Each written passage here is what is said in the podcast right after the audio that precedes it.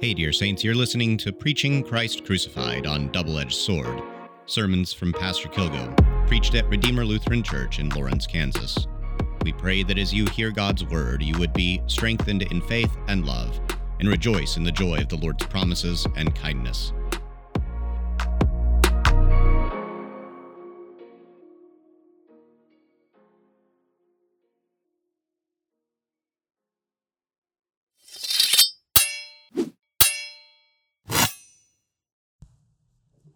In the name of Jesus. Amen. Dear Saints, we continue for the third week now uh, dealing with uh, the devil and the demons, this whole theme of spiritual warfare that highlights the season of Lent. And this will, in fact, continue throughout the entirety of the season of Lent, other than next Sunday, which is Laetare. It's one of the Rejoice Sundays. It's the, the Sunday where it kind of lightens a little bit. We go into John 6 and the bread of life but then we will return the following week back into dealing with the devil. Uh, this is kind of what Lent sets up for us that there is this, this struggle between uh, the, the devil and the Lord, and particularly between Jesus. This starts when he goes into the wilderness after his baptism and is, been, is tempted uh, by the devil. It shows up last week when he's dealing with the, the Canaanite woman who has her daughter possessed by a demon. And now it shows up again uh, as uh, the, the Lord casts out a demon, but then kind of unpacks a bit for us of what's going on behind the scenes and gives us some instruction and encouragement and warning uh, in, in regard to this spiritual warfare that's, that's always around us. And, and this sets in place a rather important uh, reality that the Lord would have us know, and that we're always fighting against these things. We're always fighting against the devil. We're always fighting against the demons and evil. Uh, this, in fact, is what the Lord gives to us when we pray the Lord's Prayer, for instance. Uh, we see this in the last petition, deliver us from evil, but it turns out Luther does a wonderful job in the Large Catechism unpacking all this, that in all the petitions, we are praying not only for the things of God, but against the things of the devil. So, for instance, uh, we not only pray that God's name would be holy among us, but also that the devil's name, which we'll hear in a couple weeks, is liar and murderer and all these sorts of things, that that name would be brought to nothing. Uh, we pray not only uh, for God's kingdom, we pray against the devil's kingdom. We pray for God's will and against the devil's will. We pray that we would receive from the Lord and that the devil would be prevented from stealing away. We pray that we would be forgiven from the Lord and the devil would be prevented from binding us in our consciences to our sins. We pray that we would be, uh, even though we are tested by the Lord, we would not fall into the temptations of the devil. And then ultimately, we pray that we would be delivered from evil, both in this life and in the life of the world to come. Now, that having been said, what, what does this, this sort of warfare look like?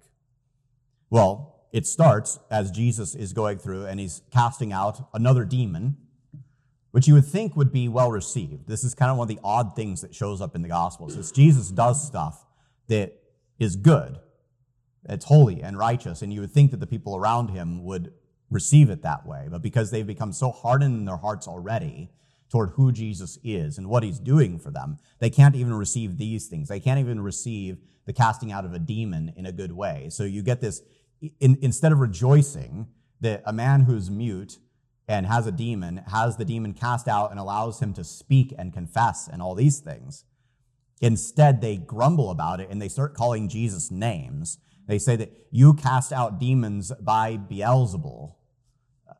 A side note on this if you don't know who Beelzebul is, he's one of the, the old uh, pagan deities. Um, he is the lord of the flies. Um, that's what his name means. This is actually why the Old Testament reading is paired with this gospel text because it's showing uh, who the actual Lord of the flies is. The, it is the Lord who created the flies and can command the flies. It's not Beelzebul, as it turns out. Uh, he is an impostor Lord of the flies. But nonetheless, this, this is an insult that's levied against Jesus to say that he is operating not with the authority of God, but with the authority of the devil. And, and Jesus runs right up against this. And he, he calls this out for what it is. It is silliness. Um, and he, he gives this, uh, this statement that is important. How can a kingdom divided against itself stand? Uh, and it can't. And he says as much that, that if, the, if the devil is divided against himself, he's brought to nothing. But also, we should hear the converse of that that if the Lord's church is divided against itself, it will also be brought to nothing.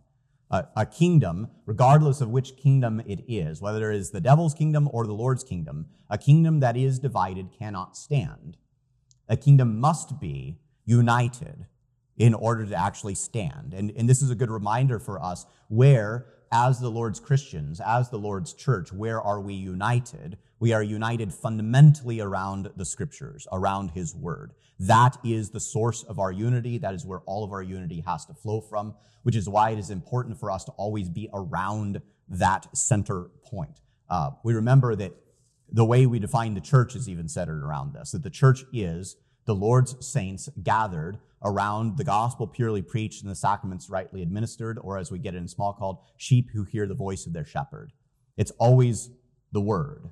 Because uh, even the sacraments are not the sacraments unless you have God's word sitting at their core. Without the word of God, it is plain water and no baptism, for instance. So we are to be united around God's word, which is why we gather around it for worship. It's why we gather around it uh, for study. It's why everything that we do, both in this building and outside of this building, is always centered on what the Lord gives us in the scriptures. Because a house divided against itself cannot stand. Then Jesus digs into what's actually going on in this, in this house. And he gives us this parable, a little, little two verse parable. He talks about a strong man who is hoarding all his goods, and in his home they're safe. He's keeping them, uh, and nobody can plunder them from him unless he first binds a strong man. A, a stronger man has to come in and bind him, and then he may indeed plunder his goods. And this is a parable about Jesus and the devil. That uh, Jesus is not the strong man, Jesus is the stronger man. The devil, though, is the strong man. And this is, this is important. It's as we uh, sing in a mighty fortress that, that the devil is strong. He's a mighty foe. Uh, with, with might of ours cannot prevail. We are not stronger than the devil is. He is, in fact, stronger than us. We are captive to him apart from the work of Christ to free us. But sitting in here, and we'll get back to this in a minute, but sitting in here is an important note that uh, Jesus says that those who are in the devil's house, it, it says that they are safe. Um, it's not quite the right word there. It is the word for at peace. Those who are in the devil's house are at peace. They, they don't even realize where they're at. And this is why part of the picture of things like evangelism, for example, um, you get the fishing metaphor of pulling fish out of the sea. If you've ever gone fishing and you pull a fish out of the water, you know how little the, the fish likes that. It wants to be back in the water because it thinks that that's where it should be.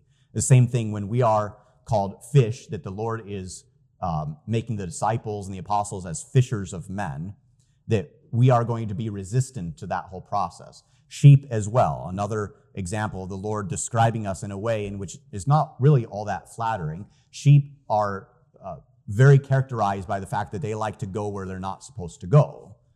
And then you have this of where we are in our fallenness, in our original sin, that we are captive in the devil's house. We belong to him.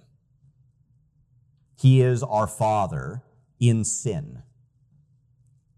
And the only hope then is for someone to come in and drag us out of the house. And we will probably uh, be kicking and screaming as that's happening because we think that we're being pulled away from our home until we realize after the fact, sometimes much after the fact, uh, where we actually were and how merciful the Lord was to come in and pilfer us. Um, it's a wonderful picture that the Lord paints for us here. Uh, this is, though, driving back into what's just happened with, with the man.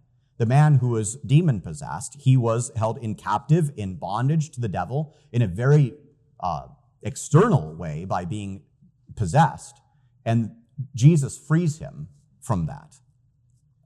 But that's going to lead into the very next thing. That's not quite enough yet. It's not quite, en- it's not enough just to be taken out of the house to go into the parable. You have to be put into a new house. You can't just be left as, as an orphan, abandoned on the side of the road. That's going to do you no good. In the same way, uh, you can't just clean the house out and just leave it empty.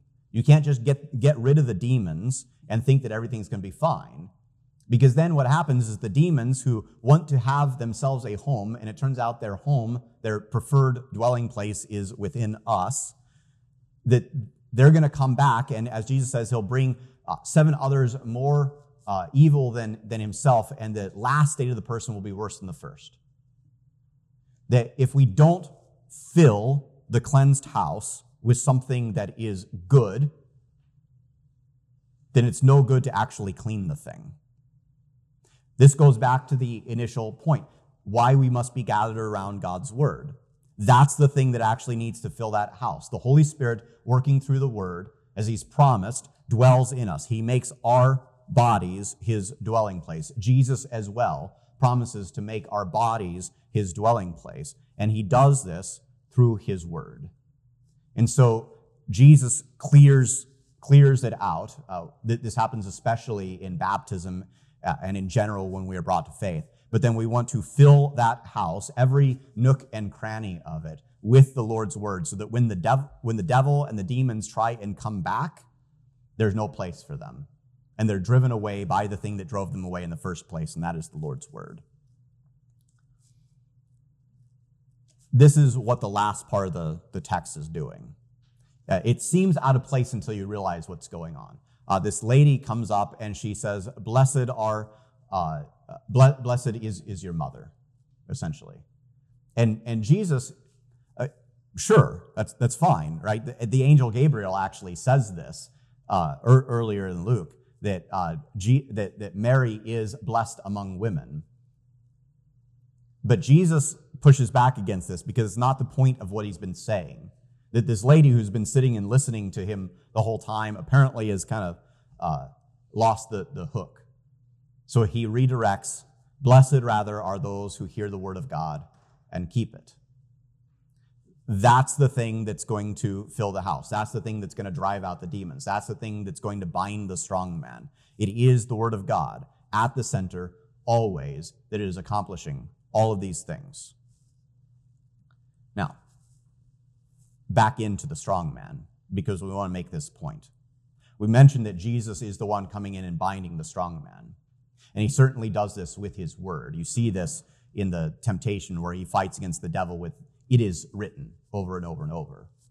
But he also fights against the devil with something else, and he fights against the devil especially with his own death and resurrection. This is the, the wonderful thing that shows up in here that the stronger man is strong in his weakness.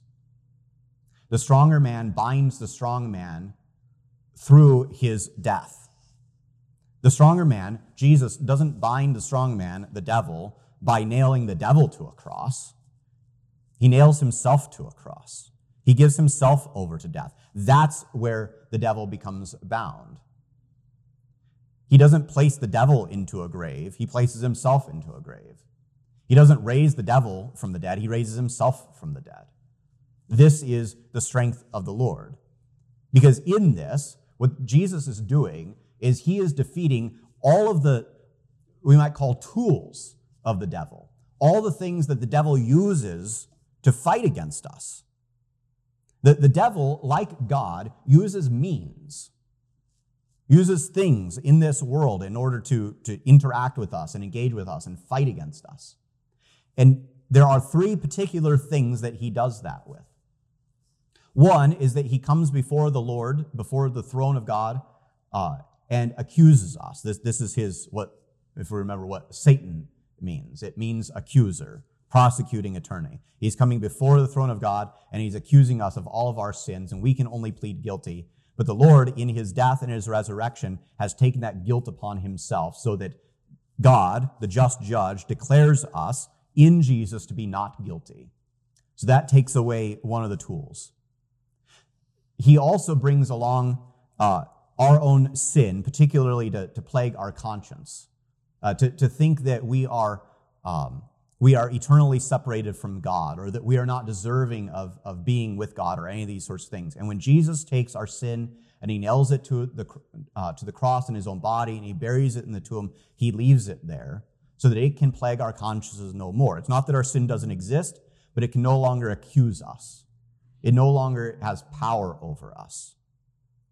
And then the big thing that the, that the devil likes to use in order to attack us is death itself. This is this uh, marvelous passage in Hebrews where uh, the, the preacher says, Since therefore the children share in flesh and blood, he himself likewise partook of the same things. Jesus took on flesh and blood, so that through his death he might destroy the one who has the power of death, that is the devil, and to free all those who through the fear of death were subject to lifelong slavery. The devil walks up to us at the end of the day with his arm over the shoulder of death. This, this is the picture. And he says, Look who my buddy is. Look who I can, look who I can send after you. That is one of his biggest tools that he fights against us with. And Jesus, by conquering death with his own death, destroys death. And he destroys its power, and he destroys the power of the devil to use it against us. So that now the devil can walk up with death all he wants, and we can look at death and realize that death doesn't have any teeth anymore.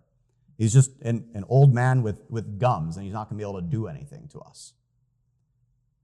Because Jesus has already died, and Jesus has already been raised, and he is for us the first fruits of that. So the devil has no more power.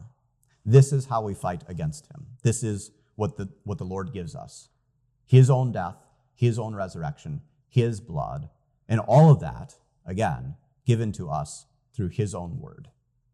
In the name of Jesus, amen. And the peace of God, which surpasses all understanding, guard your hearts and your minds through Jesus Christ our Lord. Amen.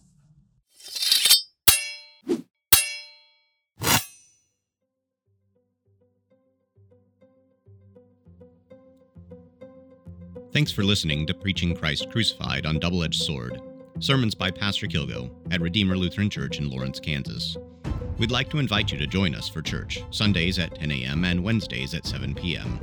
We also have Bible study at 9 a.m. on Sunday mornings and at other times throughout the week. Please visit our website at redeemer lawrence.org for more information. Thanks again for listening, and we'll catch you next time.